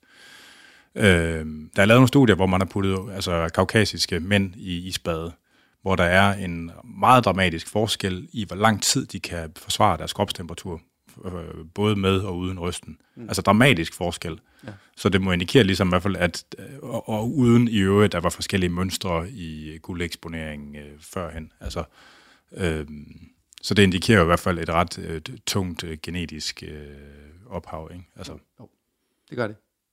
Men ja. altså, der kunne være øh, hudlags øh, fedttykkelse, ikke? og der kunne findes type sammensætning, ikke? og kapitalisering og evne til at regulere blodgennemstrømningen gennem øh, lemmerne øh, kunne også godt have en betydning. Evnen til, ja, ja. At, evnen til at reducere dit, dit kernevolumen og forsvare din kernetemperatur. Ikke? Det er jo det, du Selvfølgelig, vil der er, mange, med, ikke? der er mange mekanismer. Der, der er rigtig mange øh, aspekter af, af, af fysiologien der, ikke? Ja. Ja. Men, det, men det, det er super spændende, men, øh, men det, det, det er lidt ved siden af. Nå, men sorry, det, var, det var en afstikker. Sorry, jeg er bare tilbage, på, tilbage i skisporet igen. Nej, så, så øh, og, og det sjove, vi så i, i de studier, var, at, at vi rent faktisk øh, fandt, at øh, vi, vi lavede både, hvor man cyklede normalt på en cykel, hvor man cyklede på benene, og så lavede vi cykling, hvor man cykler med armene. Ja. Øh, og det vi fandt, fandt, var faktisk, der var en tendens til, at ildoptagelsen, når man cyklede med armene, var lidt højere, det var ikke signifikant, men der var et signifikant fald på benene. Øh, så når man lavede almindelig cykeltræning, så var maksimal ildoptagelse faldet. Og, og det er jo meget sjovt, fordi de har gået 32 dage, de har været aktive 6-7 timer om dagen. Hvor meget de tabt sig? 5-6 timer om dagen, de tabte sig 4-5 kilo. Øh, og det gjorde de simpelthen fordi, at de kunne bare ikke bære Spis. mest spændende og sjov nok mad på, så, så, så har de ikke fået spist nok. Men, men så, så, så de, de, øh, de rent faktisk har en reduktion af deres samkapacitet. Og hvis vi ser på Sundhedsstyrelsens anbefaling, det her med, ikke, at to gange om ugen skal man lave moderat til høj øh, aktivitet, jamen det passer jo rigtig fint i forhold til det at, at, at have den her forklaring. Hjertet er en muskel, og hvis hjertet skal bevare sin punktkapacitet, så skal der høj intensitet til. Og det, det viser vi der, ikke? Det er jo sådan lidt paradoxalt, ikke, at man arbejder 6 timer om dagen, ikke, og alligevel har et fald i maksimal ildoptagelse. Det, det, det går sådan lidt mod den der gængse opfattelse af, hvad der egentlig sker, når man træner meget. Men jeg kender nogen sådan triathlon-træner og maratonløbere, der vil, eller maraton-trænere, der vil være uenige i den der betragtning, som siger, at den lavintens det er nok til at give øh, maksimal, altså ud sådan en ren empirisk, pragmatisk betragtning. Ja, ja, empirisk, ja. Men, men, men, men der, nu, nu tager vi jo så endnu en drejning mere igen, ikke? fordi hvorfor laver man den lavintensive træning? Hvad er forklaringen bag den? Det er, der det er jo sådan en metabolisk tilpasning, eller whatever. Ja, metabolisk tilpasning, eller evne til at tåle perioder med høj intensitet træning før en konkurrence, eller skadesforbyggende. Underforstået, hvis man laver så meget træning, så, ja, så tillader man muskulaturen senere at adaptere så meget, så de kan tåle den der intensitet træning, der skal til, når man ja, ja. præsterer konkurrencer. Ikke? Ja. I dag, dags dato er der ikke nogen, der kan svare på det spørgsmål. Nej, nej, nej. Og, og det er jo, det er jo, det er jo et, et spørgsmål, der har ret stor betydning i forhold til vores eliteatleter i forhold til, hvordan de skal træne. Altså, du kan jo se, ja, ja, ja. Allan Zachariasen, Henrik Jørgensen, ikke? maratonløber i sidste årtusind, ikke? Som, som løb de der... Meget to, og hårdt. 2, 9, et eller andet, 2,55 er det ikke det, og omkring 2,11 eller sådan noget stil, ikke? Som er noget af det hurtigste danskere, der nogensinde har løbet, ikke? Ja. De løb jo de der 200-250 km om ugen, ikke? Og, der var ikke noget, der hed intervaltræning. Det var bare langt og hårdt. det var langt og hårdt. Og, og, og jamen, liv, det, det, det, kan jo så være, at de har haft det genetiske talent. Det er muligt, men, men, men de havde den der langvejstræning. Det er et, sjov, øh, det, det er et super spørg, sjovt spørgsmål om, om det. Jeg tror ikke på det. Jeg tror, at der skal højintens træning til. Ja, ja. Nå, men det, det, jo, jo, men det, er, det, det, det, det, tror jeg også, det virker bare alligevel voldsomt, at de skulle være faldet, ikke? Lige præcis, lige præcis. Ikke? Men, men når vi så så på, når vi så så på, på øh, den enzymatiske aktivitet i musklerne, vi tog biopsier fra, fra, fra deltoideus, altså som den her muskel, der sidder på toppen af skulderen, ikke? og så tog vi biopsier fra, fra øh, vastus lateralis, og der kunne vi faktisk se, at tendensen var, at der var en reduktion i vastus, og der var en stigning i deltoideus, ikke? som passer fint med, at, øh, at man adapterer på armene, og man man ikke så meget på, altså nærmest modsat på benene. Hvad for noget træning har det lavet op til? Ja, blandet træning. Altså, de var sådan uh, idræts uh, efterskole, lærer, fodbold, uh, cykling, mountainbike, altså alt blandet. Så det var, ikke, nogen, det var ikke fordi, de har kørt 30 km på rulleski om dagen i en måned op til, eller? Nej, de havde nu forberedt sig lidt, de havde forberedt sig lidt, de havde trukket dæk og lavet lidt, ikke? men, men, men ja, rulleski tror jeg ikke så meget, de havde lavet, men de havde forberedt sig lidt, og de har også sørget for at spise lidt mere, så de havde var blevet fede lidt op, ikke? for de var godt klar over, at de ville tabe sig undervejs. Ja. Ja. Men det, fordi det kunne jo ligesom også godt være, at det var en primær adaptation, at hvis ikke de har lavet en relativt specifik træning, fordi det med ligesom at, at, at gå på ski, ligesom sådan, du ved, lang, langrensgang, eller hvad man kalder det, altså sådan, det er jo, det er jo hvis ikke de laver en relativt specifik forberedelse til, så vil der jo være nogle primære tilpasninger til det, også, til det også i sig selv, ikke? Helt sikkert, helt sikkert. Oh, og, det, og det kan godt være en del af forklaringen. Det ja. kan godt være en del af forklaringen, mm. bestemt. Ja. Men det, der sådan røg rundt i medierne, eller, sådan, eller jeg kan sige, dengang, det var jo det her med den her metaboliske tilpasning. Ja. Eller det var det, som jeg husker, man ja, så mest. Ja, ja. Kan du sige lidt om det? Ja, altså, det, det er jo det her med, ikke, at, at, øh, at vi, vi ser jo rent faktisk en, en, en fin forbedring af deres, øh, af deres øh, metaboliske risikoparametre. Ikke? Altså når vi snakker kolesterol, øh, når vi snakker øh, LDL, HDL, øh, total kolesterol, og, og øh, hvis vi ser på, på øh, hvis vi ser på, på Palermo-studiet, Nordkap-studiet, så er der jo faktisk en reduktion øh, på omkring øh, en tredjedel af total kolesterol og, øh, og LDL. Øh, det er så meget, så det faktisk modsvarer til at give statiner. Hvad med triglycerider? Triglycerider øh, var stort set uforandret. Øh, okay. Og det man skal huske på, det er jo, at, at i de her tilfælde i hvert fald, der spiser de en del simpelt sukker. Altså de får en del sodavand, og de får en del ja, ja. for at få fyldt sukkerdepoterne op. Og, og hvis man spiser simpelt sukker, så, øh, så stimulerer man faktisk til en triglyceridsyntese. Er det ikke øh, betinget af energibalance? Det er også delvis betinget af energibalance, jo. Men det man skal huske på, det er, at, at i, i de to, øh, altså i studiet på tværs over indersisen, der taber de sig, fordi de simpelthen ikke, de spiser ikke nok. Og taber sig en del jo. Altså. De taber sig en del, ikke? Og, der, og, og det sjove ved det var jo faktisk, der var, der var to af dem, der tabte en del lean mass, fordi at de ikke kunne lide uh, den type pølse, de havde med. Så de fik simpelthen for lidt protein. det var, og det var rigtig sjovt, at det rent faktisk... De har fået dårlig pølse. Ja, ja, ja, det, det sagde du. Ja. Øh, men, men altså, men, men, men det, vi ser, vi ser at, at, øh, at de cykelstudier, vi har lavet, der er de faktisk væk konstante. Men, men de er energiunderskydede, det vil sige, de smider fedtmasse og tager linmasse på. Øh, okay. og, og i det tilfælde der, der, der er der også, det er klart, der, der er en mindre effekt af at spise simpelt sukker, men der er stadigvæk, øh, der er stadigvæk en effekt. Så vi så øh, meget små ændringer i triglycerid. Men, men det er, de absolut ikke triglyceridtal er vel lave? Altså sådan ja, ja, i, sunde, i konteksten af folk. Det er jo sunde raske, de her. Ja, ja, det er jo, ja. Vel, det er jo veltrænede, sunde og raske unge mennesker, eller, eller, eller ældre mennesker her, ikke? Så, så de ligger lavt. Så det er jo ikke sådan, at vi har nogen, der ligger på 6 eller 7 minolær total kolesterol, eller meget højt. Øh, nej, nej, nej. Nej, nej, de ligger rigtig fint, og ligger tophøjt i HDL også, ikke? Men selv der er man i stand til at påvirke det, ved at lave så mange timers fysisk aktivitet. Ja. Men, men altså, det, det siger sig selv ikke. Man kan jo ikke gå ud hos den praktiserende læge og sige, at du skal træne syv timer om dagen de næste øh, to år. Ikke? Altså, det, siger det virker ikke engang at sige, at du skal træne en halv time om dagen. Så. Nej, det er jo det. det, er jo det. Men mekanismen er interessant. Ja, ja. Men det her, altså I målte også noget med sådan markør for sådan metabolisk fitness på dem, ikke? Altså, altså deres evne til at forbrænde fedt ved submaximal belastning. Var det ikke jo, også en del af? Så, så, og, og det vi ser, det vi ser der på, på, øh, på, øh, på Grønlandsstudiet, der var faktisk, at deres evne til at, at forbrænde fedt i uh, klassisk arbejde, var jo ikke forbedret. Altså, Nej. på, på, i, og det havde man måske forventet? Det ville man have forventet, ja. Det ville ja. man forvente, ja. Men det er så måske det, som I så så i virkeligheden, eller fik fortalt lidt mere om i cykelturene der?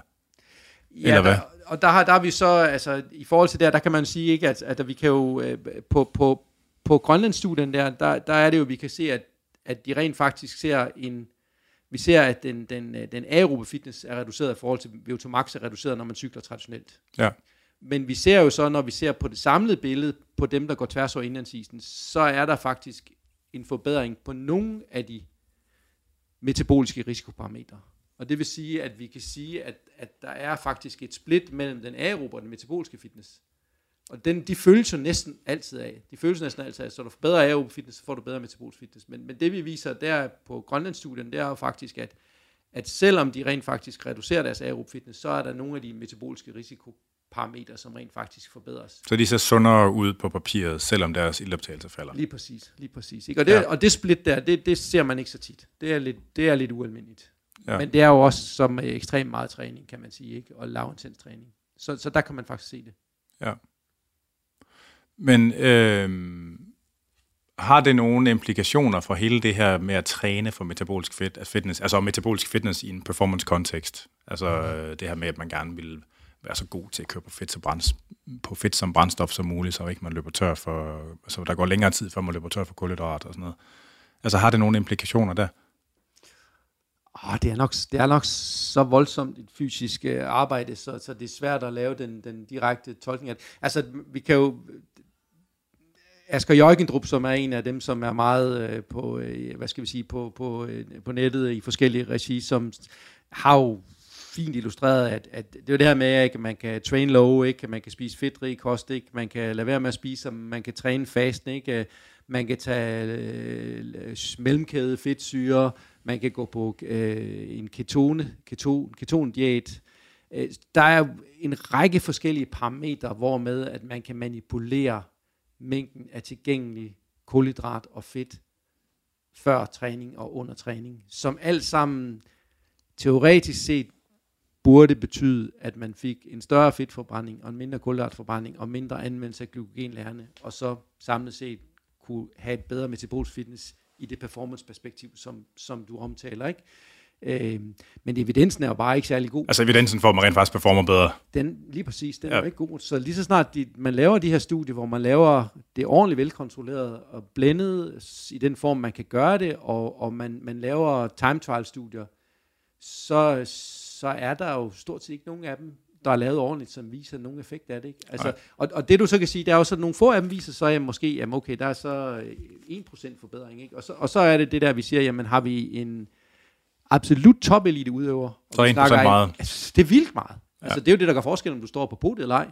Altså, så på den måde, så, så det, det er lidt der, vi er. Ikke? Der, er, der er forskellige... Øh, der er forskellige muligheder nu, som nok skal undersøges øh, noget med variere, altså øh, intermittent øh, brug af det, øh, kulhydrat fedt, eller to dage på fedt, tre dage på kulhydrat. Altså der, der er stadigvæk en del ting, som ikke er undersøgt, som man kunne manipulere med, men altså de, de fleste design har vist, at, øh, at der ikke er nogen effekt af på sigt performancevægt af at bruge de der forskellige virkemidler. Men fraset, øh, altså fraset alle de der kost- og kosttilskuds ting, man kan gøre for at manipulere det, altså vil du så sige, at det her med at træne specifikt ved at lave intensitet med det formål at opbygge en bedre metabolisk fitness, i sådan, altså performance øh, fitness, øh, at det giver mening overhovedet?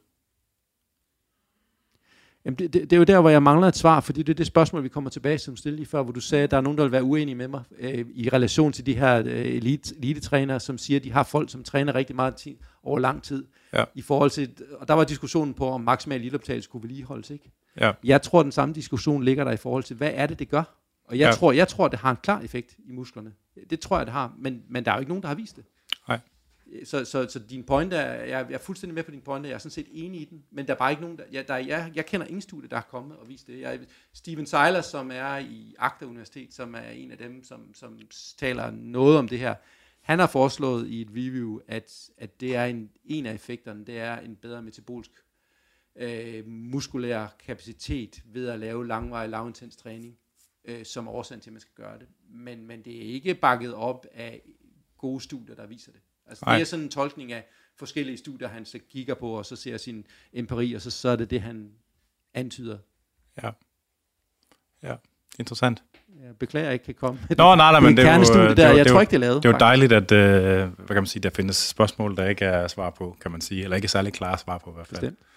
Øh, ja, igen, og det kan jo også sagtens være en af de der ting, der falder ind i det her med responder, non-responder ting. Altså, det øh, kunne det meget lidt være.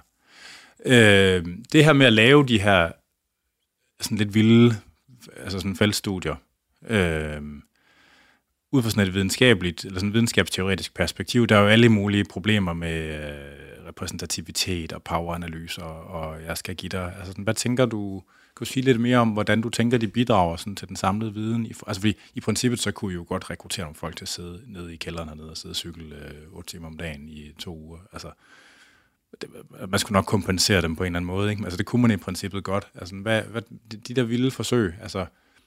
Altså, jeg, jeg, vi havde en diskussion med, da vi publicerede det seneste studie her, der havde vi en diskussion med en af reviewerne, og, og jeg skrev øh, i et svar til, til hans eller hendes kommentar, at jeg tror ikke på, at man kan få folk til at sidde og cykle i et laboratorium syv okay. timer om dagen. Det tror jeg ikke på, at det kan lade sig gøre. Jeg tror ikke, man kan motivere folk til det. Altså en del af forklaringen på det er jo rent faktisk, at, at, at, at vi laver studierne der, og folk kommer ud, altså vores, vores forsøgspersoner, hvis jeg må tillade at sige det sådan, at de rent faktisk kommer ud og oplever at være ude i feltet og cykler ude i feltet, eller går på, på indlandsisen, eller går på havisen ud for Thule, ikke? at ja. de rent faktisk får en oplevelse ud af det, og det er det, der, det er det, der gør, at de overhovedet gider at motivere sig selv til at gøre det. Jeg tror ikke, man kan gøre det. Der gemmer sig igen det der antropologiske perspektiv lidt. Ja, lidt ikke. Altså jeg ved, jeg ved uh, Fred Bruns uh, i, i starten af 80'erne lykkedes at få nogen til at sidde og cykle Tour de France distance. Jeg tror, det var to, to, tre stykker uh, i en 4-5 dage i et laboratorium nede i Holland, men, men det er da også... Uh, det, det, det tror jeg ikke, man kunne gøre i 22 dage. Altså, det tror jeg simpelthen ikke på. Men det kan godt være, at det er min motivation til evner, der er utilstrækkelig. Jeg tror ikke på det. Altså, der, der er, og der er jo grænser for, hvordan man må kompensere forsøgspersoner også, der gør, at det formentlig vil være... Altså, man kunne, ikke, man kunne nok ikke kompensere folk på en måde, der ville gøre, at de synes, at det var kompensationen, der gjorde det attraktivt at gøre det. Det ville være svært. Ja. Det ville være svært. Ja. Det, øh, ja. Ja. Men det her... Øh, altså, hvad skrev revieweren?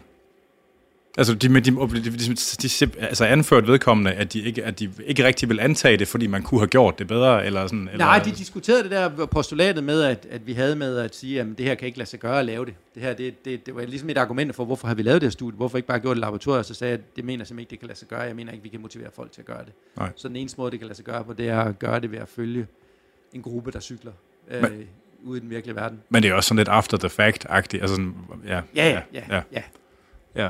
Men er det, øh, øh, altså Bengt Saltin, han var jo kendt for at have sådan nogle lidt vilde, du ved, han var også nede i Afrika, og altså sådan, er, er, det, er det ham, der ligesom er sådan den kulturelle ophavsmand til, det, til den der type forsøg, eller hvad? Jeg tror, der ligger en, der ligger en tradition tilbage i tiden øh, fra nogle af de store fysiologer, også de store engelske fysiologer, om at okay. gøre det. Og, og det er jo, altså, der er forskellige steder i verden, hvor, hvor det er gjort. Ikke? Øh, Bengt lavede også blandt andet øh, Chacaltaya-ekspeditionerne, ikke? hvor de lavede højdefysiologi nede i Bolivia ja. i 5.300 meters højde, så vidt jeg husker. Og så de har også været på nede i den bjerghytte på Monte Rosa. Monte Rosa er der også lavet, ikke? Og, og, og jeg mener, Hovi Christensen i sin tid også, også lavet noget. Ikke? Så, så, så der har været en tradition for det. Øh, fordi det er jo spændende at observere på. Ikke? Altså, der findes ja. jo også lavet øh, nogle studier på... Øh, på øh, polarekspeditionerne. Ikke? Øh, en, en britisk forsker, Mike Stroud, lavede et fantastisk forsøg, hvor de gik tværs over, over øh, Sydpolen og blev løftet ud efter 92 dage, og hvor de startede med en fedtprocent på 17, og det var to personer, og, og der var ikke målbar fedt i dem, da de løftede ud, ikke? og de var nærmest døende, ikke? Altså, så, der var det helt ekstremt, ikke? Men altså, man, man, hvis vi går tilbage til August og Marie Krog lavede i, altså, jeg, så vidt jeg husker årstiden øh, 1907-1908, lavede de en af Grønlands øh, ekspeditionerne, hvor, hvor man har et fantastisk metabolsk kammer stående på, øh, i Grønland, hvor de intentionen var at se på, øh, hvor meget kød kan Inuit øh, håndtere? Altså, hvor, hvor meget kan de måle på det, ikke? Så, så der ligger jo en tradition for at lave fysiologien ud, for at studere, og så, så kan du sige, det er komparativ fysiologi i forhold til etnicitet. Øh, så, så, så det er jo fascinerende, så, så er det der også øh, en facet af det, at det er spændende og sjovt at få lov at komme ud og, og udfordrende at få lov at flytte sit laboratorium til Palermo eller Nordkap eller nordpå til Grønland. Ja. Nå, men jeg, jeg, altså, det er jo tit, at de der case studies, også på, sådan, på mærkelige atleter og sådan noget, så er de selvfølgelig blændet, fordi man må ikke vide, om det er i virkeligheden, men alle ved alligevel godt, hvem det er og sådan noget. Altså sådan, det, det, det er jo noget af det sjoveste at sidde og læse i virkeligheden på sådan en... Ja. Ja. Men det er jo, øh, ja, og det er jo også noget med, at virkeligheden er, øh, altså er en, er en kompleks størrelse. Det kræver mange forskellige observationer at beskrive den. Altså. Ja. ja. Men det er sgu meget sjovt. Bestemt. Altså, øh, meget fascinerende at få lov at lave. Ja. Så det næste projekt, det er Østersø-projektet der, eller hvad? Ja, det er vi ved at skrive nu. Så, ja. så det er det næste. Altså ansøgninger, og, ja. eller, ja. eller har de gjort det? Det er lavet, ja. Det, Nå, har, det, kørt, det, det, det har kørt, så, så lige nu der, der laver vi beregningerne, så forhåbentlig kan vi skrive det her i efteråret. Så, og så skal vi have, vi har stadigvæk uh, to-tre artikler hængende på Palermo-forsøget, som vi skal have skrevet og have ud over ja. stemmerne. Ja at, det, hvordan kan det, altså i, i dansk forskning, der har man jo, der er jo lidt det der fænomen, man kalder salami-metoden, at man sådan, du ved, man skærer det op, så man får mange artikler ud af det. Altså er det, øh, i, du ved, hvor, hvor i USA, der er der mange steder, man prøver virkelig på at masse alting sammen, fordi man gerne vil have den der forpulede nature-publikation. Altså sådan, er det... Øh... Ja, men det, det, det er et super godt spørgsmål. Øh, altså, disse studier, vi laver her, ikke, øh, vi prøver at vi prøver at publicere større samlede artikler, ikke? Ja, ja. Men, men altså, det, det er stort set det eneste tidsskrift, der var måske et andet tidsskrift, Journal Officially måske også, som vil have en artikel af den længde her, ikke? Jeg tror, der er samlet 64 øh, små figurer i, ikke? Hold nu kæft. Øh, vi prøvede øh, selvmetabolism også, ikke? Men, men ellers er der jo ikke så mange øh, tidsskrifter, som vil have den der type historie, ikke? Og vi har jo, altså vi har jo virkeligheden til at lave øh, ja, måske tre arbejder mere. Okay. Og det der, det der jeg, er, jeg er fuldstændig... Det er simpelthen det, fordi der er for meget altså her? Ja, eller? der er for mange budskaber. Budskaberne forsvinder. Ja. Altså, og der, altså, alene det her, der er jo... Altså, det her, vi har publiceret her, Palermo-artiklen, ikke?